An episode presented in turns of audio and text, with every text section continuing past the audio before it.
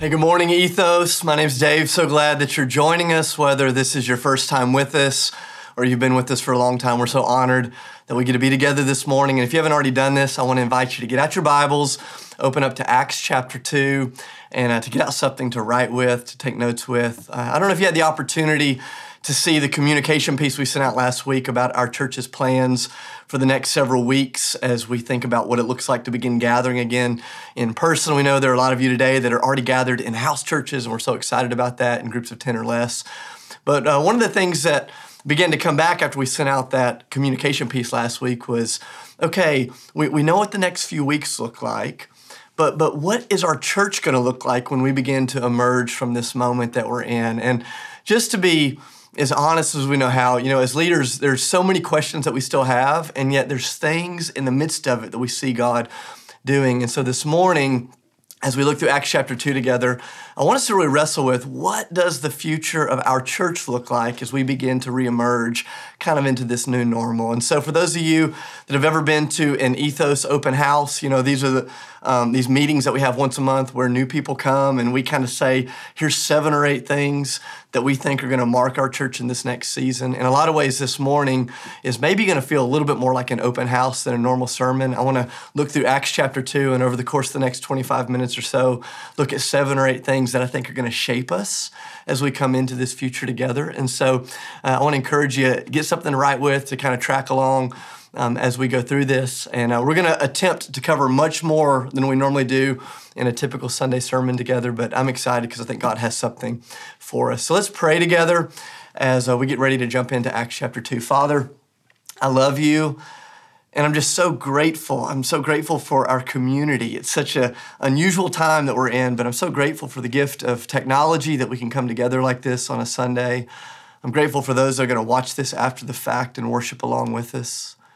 Lord, in the name of Jesus, by the power of the Holy Spirit, we just acknowledge that there is nothing about this season that you are scared of, that you're uncertain of. You know where this is going. You know what you're doing. God, in the name of Jesus, by the power of the Spirit, would you fill every home, every living room today with the power of your presence as we read your word? Would you give us eyes for the future? Would you give us hope for the future? Would you give us joy as we face the future together? We love you. We love you so much. We're grateful for this opportunity. So in the name of Jesus, we pray and give thanks. Amen. You know, the moment that we've been in, I think it's pretty easy to kind of stop and see all the things that we've lost or the things that we're scared of losing, the things that have been challenging. But one of the things that Sydney and I have tried to regularly practice in this season is to just stop and to give thanks for all of the blessings that we've seen kind of in this unusual moment. And it's been crazy because you can name the challenges, but you start to see the blessings, and it's crazy. Like all of the really neat things that God has done, even as the world is shaking, the economy is shaking, the church is shaking, what we see is God like right in the midst of it, bringing all sorts of beauty and life. And I was struck by this several weeks ago. I was doing a wedding. It was my first ever wedding to perform in the midst of a global pandemic. I don't know if you've ever performed a wedding in a global pandemic, but it was a bit abnormal. It was a bit different, but two of just our beloved friends that are part of our church family, Jake and McKenna Moore, shout out. I know you guys are watching this morning. But about a year ago, they'd asked me to perform their wedding, and they had everything kind of picked out. The venue, they had hundreds of people that were scheduled to fly in and to celebrate. They had the photographer and the dresses and the tuxes and all those things. But then this pandemic struck, and it became pretty clear that things were not going to look the way they anticipated them looking. And so as we were getting close to the wedding, we kept texting back and forth, and they said, here's what we're going to do. We're still going to get married because we really want to get married. I'm like, that's a great choice. And they said, but here's what we're going to do. Instead of the venue, instead of having all the guests, it's just going to be the two of us with our parents and me there to perform the wedding, and 2 or 3 random friends that had gotten kind of a lucky pass to get to be there at the wedding. You know, they kind of served as the caterer and the DJ and the photographer and everything else, you know, for the wedding. And I remember showing up for the rehearsal dinner the night before the wedding, and at first it was easy to see all that this pandemic was taking from them. It was like, man, the big day you planned on, it's not going to look the way you expected. No venue, your siblings can't be here, your friends from college can't be here. At first, it was easy to see all the stuff that was missing. But the further we got into that weekend, the more clear it was that what remained was something so beautiful. And I remember standing there that day, and I've done lots of weddings, but it was one of the most beautiful weddings I've ever got to be a part of. I'm standing in their parents' backyard under this beautiful tree on a beautiful day with this amazing couple and their family. And it's just them. It's just us. We're standing there as they declare their love for each other in the presence of God. And I thought, you know, as abnormal as this feels, in some ways it feels like a return to normal. Like that had to be what the first wedding kind of felt like, right? You know, like in the midst of the Garden of Eden, just two people standing in front of their Heavenly Father, declaring their love for each other in the presence of God. That night after the wedding, we sat around and we ate a meal for a really long time. Nobody was rushing to get out of there. We sat and we ate, and then we sent them off on their kind of like impromptu honeymoon that was much different than the one they had planned. And as they were getting ready to leave, they stopped and hugged and had a meaningful conversation with every single person, like all six of us, you know, before they got in the car and they walked off. And I thought, man, in the midst of this shaking, what a beautiful return to normal. Like to be there with two people who weren't distracted by all of the other things, but they just saw one another. They saw the Lord. They saw what it was meant to be. And I thought, man, it's amazing how God is doing that in the midst of this moment we found ourselves in. Things are changing, things are shaking, and yet I sense that God, in some ways, is bringing us back to the heart of what this is all about. And I think that's what he's doing kind of in the midst of the church. I've been struck by this. You know, what happens to the American church when you take away the buildings? And you take away the programs, and you take away the activities, and you take away the mission trips. You know, for some of us, when those things begin to be taken away, it can be easy to feel fear and go, man, what's this going to look like? But I believe that Jesus is not punishing us as the church is beginning to shake. I believe he's refining us. He's purifying us. He's rebirthing us. He's like giving us an invitation to come back to normal, to come back into the beauty of all that this is. And so this morning, this is what I want us to wrestle with from Acts chapter 2. You know, as we stand here, as our city is beginning to reopen, as we look at the future, there's all these questions about what life is going to look like as we begin to regather together in person. We could be overwhelmed with the things that we don't know. We could be so overwhelmed with the questions. But this morning, I just want to give you 8 simple things that we do know. Like, this is what we believe our church is going to look like out of Acts chapter 2 as we step into the future together. If you don't know the story of Acts 2, I'll just give you the quick cliff notes. Acts 2 begins 10 days after Jesus had physically returned to heaven. You know, he had raised from the dead, spent 40 days with his disciples. He returns to heaven. And Acts chapter 2 picks up 10 days after that. His disciples, just ordinary people like you and I, that had been in the presence of Jesus. They're in a room. They're praying. They're saying, God, we want to see your presence break out on the earth. We want to see your love fill the earth. And it's in the middle of that little prayer meeting that the Spirit of God is poured out into the lives of God's people. These apostles now, these disciples, they're sent out amongst the crowds on the day of Pentecost, this big religious festival. They're sent out amongst the crowds, and they begin to tell the story of God and what Jesus was doing. And I love it says that as they begin to tell the story, the Spirit of God convicted people of their need for God. And it said that day, 3,000 people were added into the kingdom of God. They turned from their sin. They were baptized. They were filled with the Holy Spirit. And Acts chapter 2 is a description of how the church was started, how the church was born. This is your story. This is my story. This is a part of the story that we're all involved in. And here's what I love about Acts chapter 2. There's no mention of buildings, of programs, of kids ministry, of student ministry, of mission trips. Here's what you get in Acts chapter 2. You get a group of people overwhelmed by the kindness of God, filled with the Spirit of God, now doing life together on this great rescue mission with God. It's an unbelievable picture. And here's what I sense is as the world is shaking, as the economy is shaking, even as the church is shaking in some ways, I believe God's not doing this to like punish us. I believe God's saying, hey, I want to invite you back to the basics. And in order to understand the future, you have to see where this all got started. And I love the picture that Acts chapter 2 begins to paint. So if you take notes, just several simple things that I want you to notice. Number one, as we move into the future, we are going to be a community that is forged in Jesus and that is held together by Jesus. We're going to be a community forged in Jesus and held together by Jesus. You know, that passage of scripture that was just read over us from some folks in our church, they read Acts 2, verses 37 through 47. And those first few verses, they tell this story of how ordinary people, just like you and I, they find the messiness of their lives on a collision course with the kindness of God. This is where the church always begins, when ordinary people recognize their need, not for a life coach or a therapist or some good advice, but we begin to recognize, man, we need God. It says these ordinary people, they hear the story of Jesus. It says they were cut to the heart. They were pierced to the heart. And they said, what do we need to do in response to this? And it's a story of people just like you, people just like me, experiencing the weight of their sin, being overwhelmed by the beauty and the power of Jesus' grace. And all of a sudden, this community is formed. And I want you to notice this. It's not formed based on the color of their skin.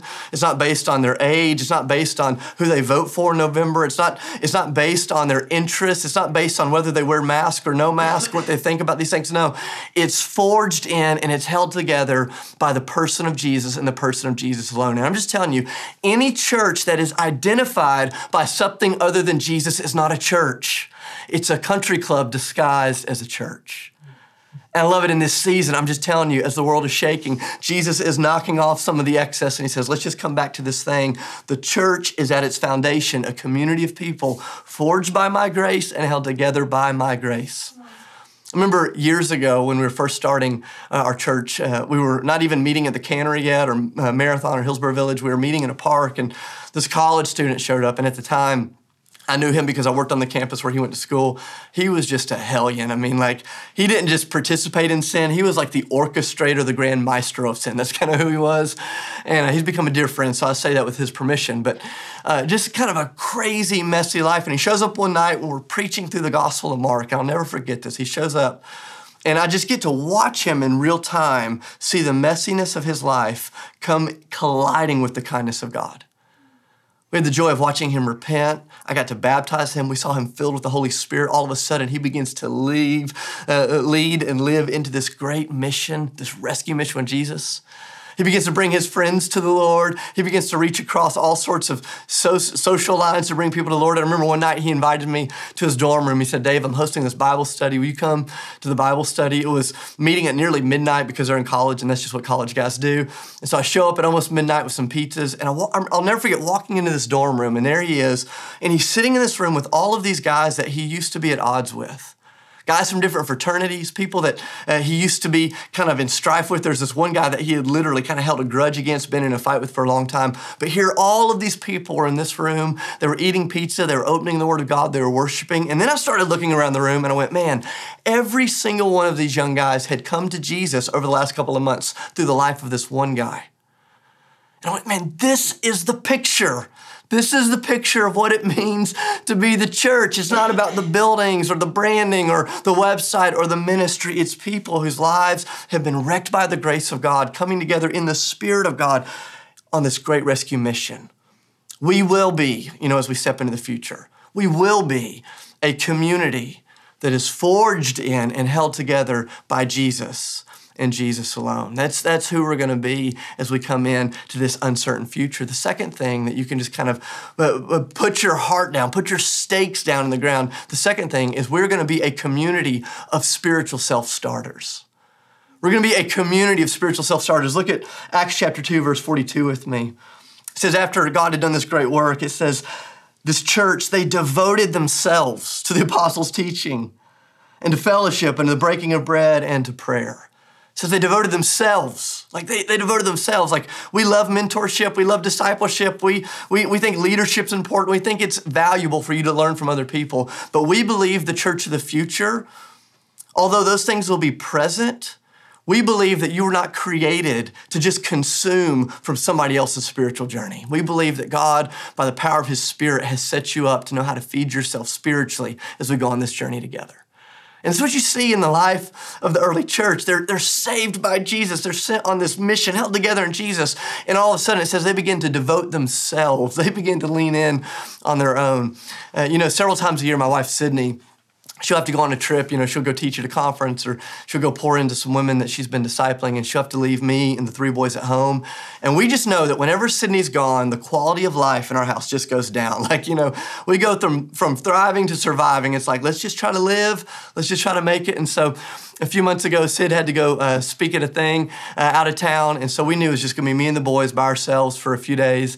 And literally the night before she leaves, my middle son, Jack, who's 7 years old, he said, "Dad, remember tomorrow you've got to make our lunches." Like, because he was scared. He wasn't convinced that I would remember to make lunches. They have a very low view of me, apparently, as a father.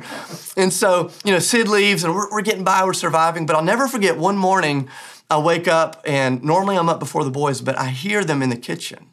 And I go in, and all three of my boys, they're 9, 7, and 5 years old, they had set their alarm, they got up, they were scrambling eggs, the house wasn't on fire, it was amazing, they were making breakfast tacos, and I thought, I don't know if they're doing this out of necessity and fear, or out of vision and maturity, either way, I don't care. Here they are, they're making breakfast, and here's what struck me, I went, man, my boys are learning to feed themselves. My boys are learning to feed themselves. It would be a travesty if my boys raised up and went off to college and they didn't know how to take care of themselves. Guys, it would be a travesty if you spent 10 years as a part of Ethos Church and you did not know how to feed yourself spiritually. Some of you have maybe discovered this in the context of this season. You go, man, I don't know what to do when someone else isn't feeding me spiritually. I go, we don't know what the future is going to look like, but here's what the future is going to look like. Here's what we can bank on, is that we'll be a community held together in Jesus. Number two, we'll be a community of spiritual self-feeders. Number three, we'll be a community that is awestruck by the things of God. We're going to be a community that is in awe of God. I love this. Look at verse 43. It says, everyone, these self-feeders hung together in Jesus, every one of them were filled with awe. They were filled with awe. That's such a stunning word to me, because we live in a culture that is so devoid of awe. Because in order to be in awe of anything or anyone, it necessitates that you slow down and you stop long enough to drink in the beauty so you can be in awe. Our culture, we're so distracted, we're so fast-paced. Even in the midst of this quarantine and this pandemic, I continuously talk to people that instead of making room for God, have been overwhelmed by the reality that they have not spent much time with Him. But for us to stop and to go, man, we want to see the beauty of God. This is what marked this community. I remember 15 years ago when Sydney and I were celebrating our first wedding anniversary. We were in Malibu, California. I think it's one of the most beautiful places on earth. And I remember this one evening in particular, we're sitting at a restaurant overlooking the ocean. We're not sitting across each other from the table. We're side by side. We're not even talking. We're just like looking at the scenery. It was stunning. And I remember looking at this scenery as the sun was going down over the Pacific Ocean. It was just so gorgeous. And seeing all of the locals walking by on their phones, just going about their business. And I thought, man, it's crazy that when given enough time, all of us can be inoculated to beauty. When given us enough time, all of us can become desensitized to what's right in front of us. And I go, guys, this might be the plight and the plague of the American church. So many of us, we've grown cold to the beauty and the grace and the power of God. And a lot of us, we're just not in awe of the Lord. And I go, man, when I look at the future, the kind of church we're going to be on the other side of this, I go, I don't want us to just be rooted in Jesus. I don't want us to just be self-feeders. I want us to be people that are in awe of Jesus. When is the last time you heard someone describe the American church as, man, that's just a group of women, that's just a group of men that are in awe of God, crazy about God, in love with God?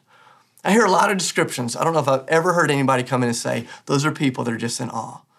But when I look at the future, this is who we're going to be, forged and held together in Jesus. Self-feeders spiritually, in awe of God. If you're taking notes, number four, we're going to be a community that is empowered by the Holy Spirit. Empowered by the Holy Spirit. Jump back to verse 43 with me. It says, everyone was filled with awe and wonders at the many wonders and signs performed by the apostles. I love this. You know, Jesus, right before he went to the cross in John chapter 14, he looks at the disciples and he says, I'm telling you, those of you that believe in me, you're going to do even greater things than I've done. These signs, these wonders, this miraculous power, you're going to be a part of even greater things than I've done. In other words, Jesus says the good stuff is not just going to be left back in the past. Jesus says, as the church races its way towards the second coming of Jesus, the church is going to display the power of the Holy Spirit in ways that the earth has never seen. I believe that's what the scriptures point to. I believe that's what Jesus has pointed to. And you see this with the disciples in Acts 2. They were crazy enough to believe Jesus. They weren't just a nice community. They weren't just a hospitable community. They weren't just a faithful, loving community. They were a community that was empowered by the Holy Spirit of God. It was a place where sick people came to get healed. It was a place where struggling people came to be redeemed in the power of God. It was the place where the darkness was pushed back. Demons were cast out. It's what God did. And guys, in our church, this has been some of our story up to this point. It's the reason some of you have become followers of Jesus. You came to us sick and you got prayed for and you were healed, or your marriages were struggling and you received prayer and you experienced redemption. We've seen God work in amazing ways. We've seen him cast out darkness, but I'm just telling you, what lays ahead for us in the future is more of that, not less of that. The church in the future is not just going to be identified in Jesus, and not just a group of spiritual self-starters, and not just people in awe and wonder of the majesty of God. We'll be walking in the power of the Holy Spirit for the sake of those who still don't yet know Jesus. God has not just called us to think about the kingdom or to preach the kingdom, but to declare and demonstrate the kingdom right here and right now. And I don't know what the future's going to look like. We don't know what it's all going to feel like, but I know that these things are going to be a part of it. If you're still with us, number 5, we're going to be a community that is selfless, just like Jesus. We're going to be a selfless community. I love this, verse 44. It says, all of the believers were together. They had everything in common. They sold property and possessions to give to anyone who had need. I love this image of what happens when you're rooted in Jesus, when you begin to feed yourself, when you're in awe of who God is, when you're walking in the power of the Holy Spirit.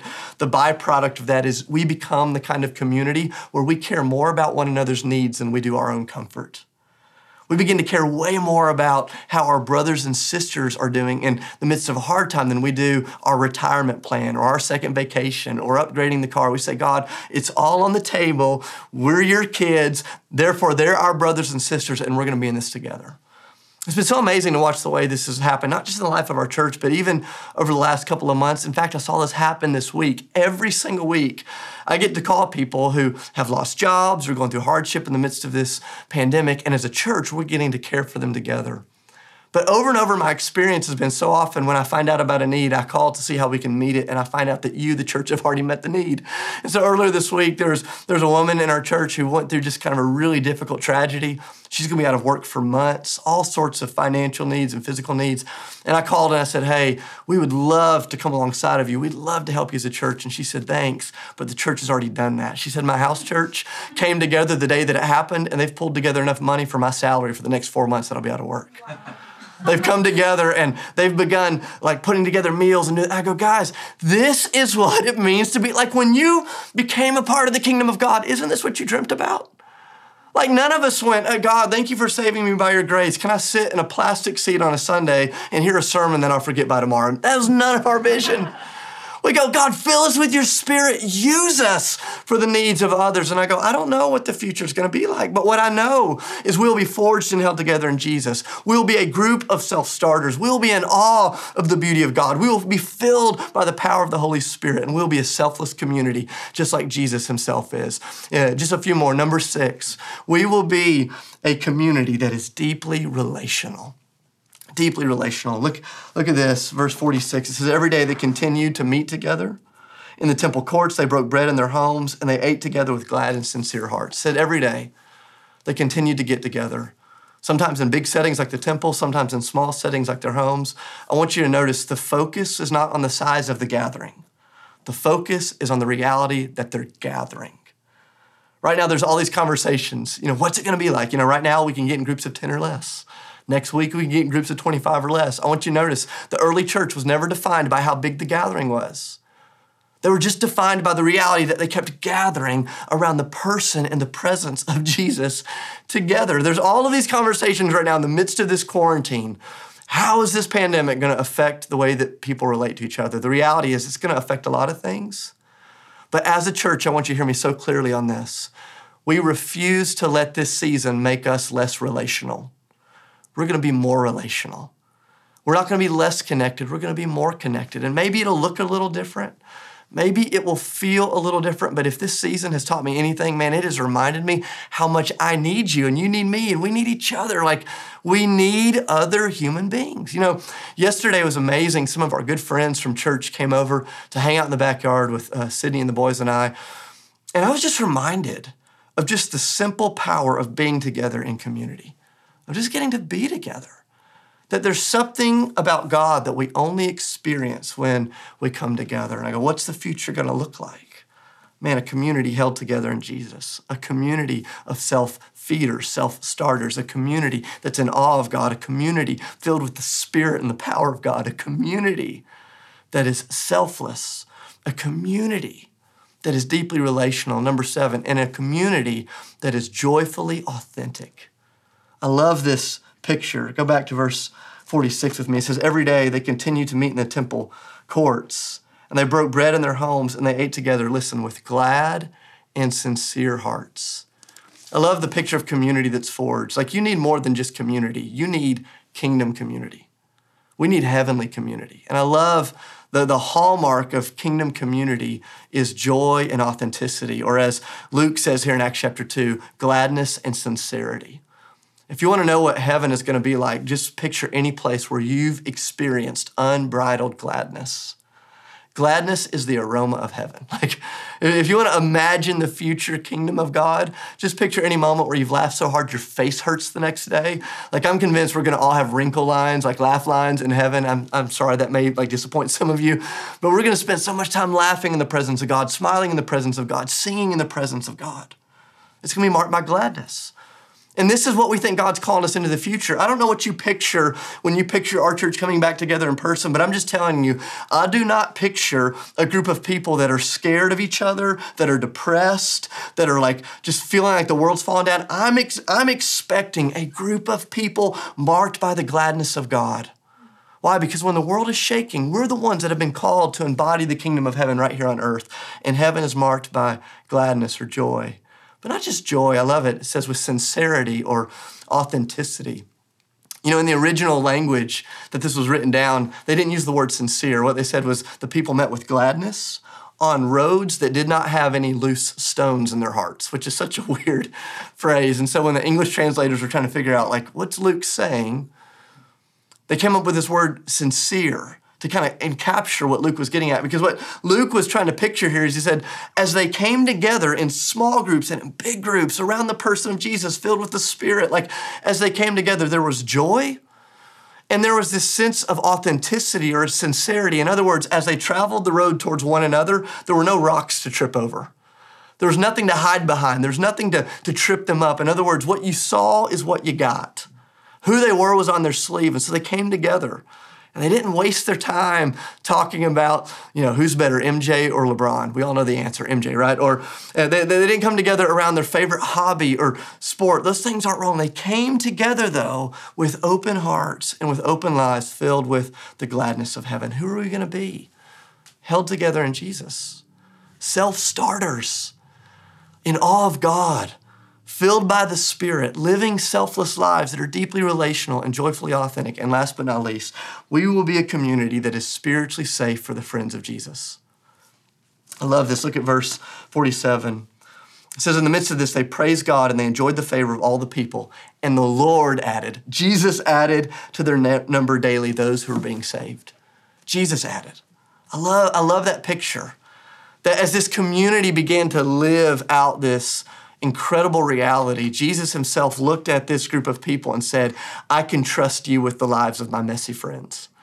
I don't know if you ever noticed this or not, but Jesus has this tendency of hanging out with shady people. If you're shady, good news, that means you're perfectly qualified to be a close friend to Jesus. He hung out with tax collectors and prostitutes. He hung out with people on the margins. And here's how we know that we're living into the church that Jesus created in the first place, when all of a sudden people start showing up whose lives are still in process.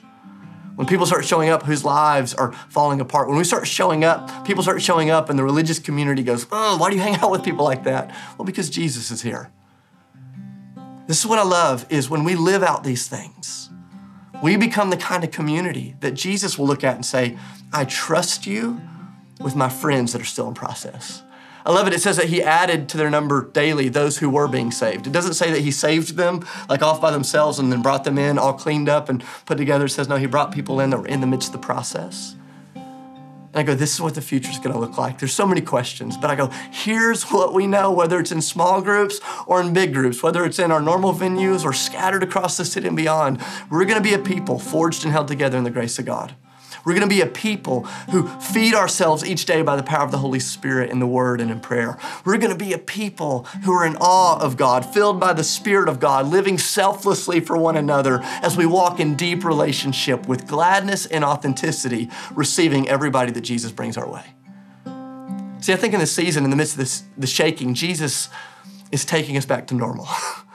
Jesus is saying, hey, what's the church? What's the church when the buildings and the programs and the mission trips and the activities are gone? What's the church? And I believe Jesus would look right at us and he'd say, it's the most beautiful group of people on earth because I'm right there in the midst of the mess. I'm right there. It's what he's calling us to.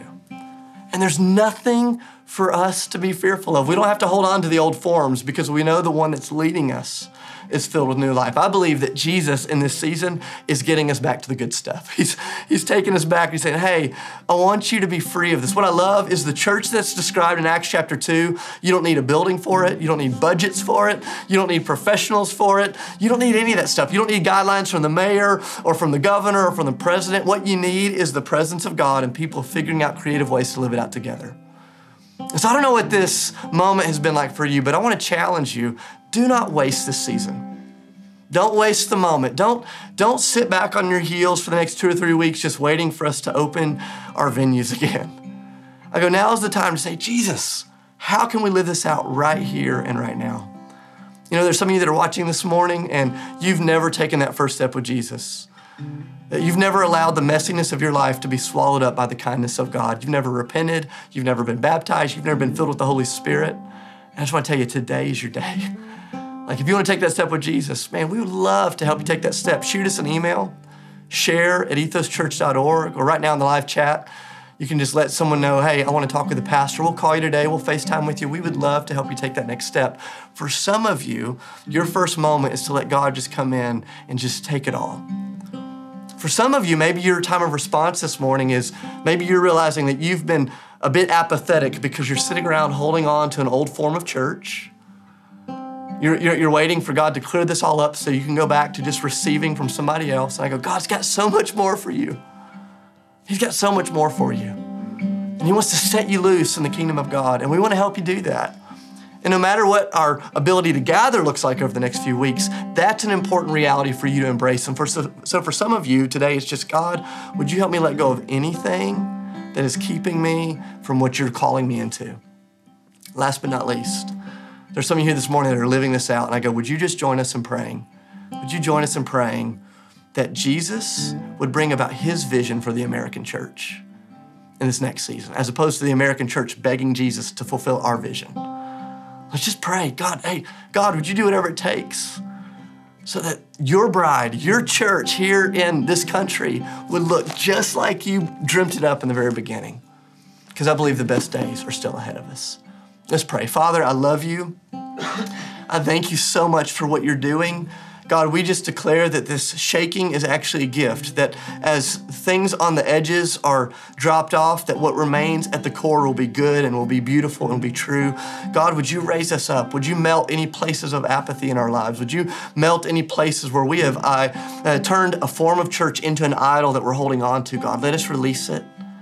God, help us to hear your voice. Help us to walk in community. God, help us to live out the vision of the church that we see in Acts chapter 2. God, may it be for your glory and our joy and the good of the people here in this city and far beyond. We're expecting great things from you because you are a great God and we believe the best is yet to come. Thank you, thank you, thank you for what you're doing. We're excited to see it together. In the name of Jesus, amen.